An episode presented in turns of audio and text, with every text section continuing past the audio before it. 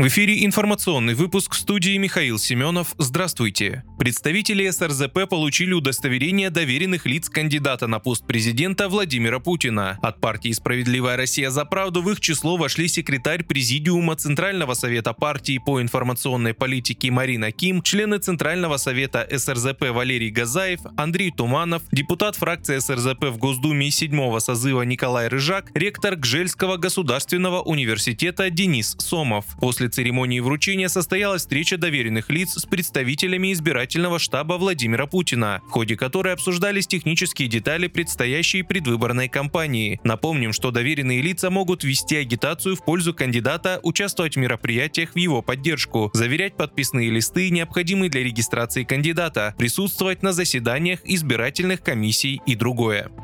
Президент России Владимир Путин назвал ключевым приоритетом создание условий для героев специальной военной операции, которые желают реализовывать себя. Комментарий из приветственной телеграммы политика участникам форума ветеранов СВО «Вместе победим» опубликовали на сайте Кремля. Глава государства отметил, что в работе с военными важно продолжать укреплять систему социальных гарантий для них. Кроме того, по словам Путина, необходимо повышать доступность медпомощи, сообща помогать родственникам не вернувшихся бойцов. Ключевой приоритет – создавать условия для того, чтобы герои герои, прошедшие фронт, смогли в полной мере реализовать себя в самых разных сферах – в отраслях экономики, в бизнесе, в органах власти всех уровней, в местном самоуправлении, разъяснил президент.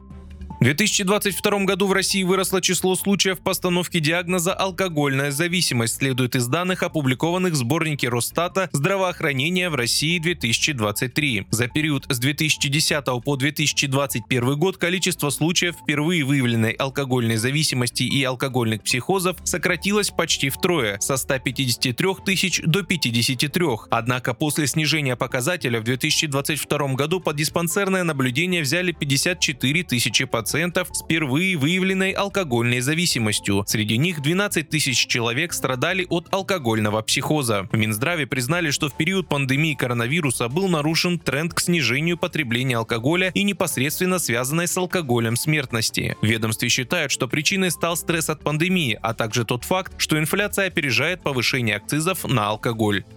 Аэрофлот согласовал параметры салона отечественных самолетов Ту-214 с объединенной авиастроительной компанией, входящей в состав госкорпорации Ростех. Планируется, что на первых 11 самолетах расположится 175 кресел в бизнес и эконом-классах. Согласно данным инвестпроекта льготного лизинга самолетов, подписанного Кабмином, Аэрофлот получит первые 5 Ту-214 в 2024-2025 годах. Цель инвестпроекта – поставить 63 новых российских самолета до конца 2025 2025 года. Общая стоимость всех самолетов составит 175 миллиардов рублей, которые будут выделены из средств Фонда национального благосостояния.